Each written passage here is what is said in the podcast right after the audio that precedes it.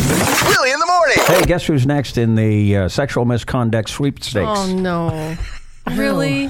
Who? Yeah, this one is no surprise to anybody. Okay. Richard Branson, Virgin, Virgin Atlantic. Oh. Okay.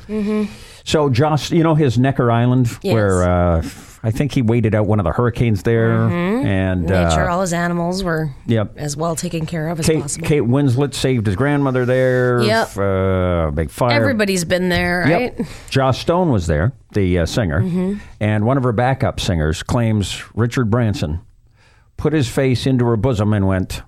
now, how did you know that? I never said it. It's motorboating. I know all about it. We're women. We know. we know about the boating and the motoring. yes. I can't even No, you need more practice, Kimmy. I'll show Yeah. you. How, I'll show you how. It's done. Billy in the morning. Vancouver's favorite way to wake up. Weekdays from 6. Powered by Alpine Credits. Rock 101.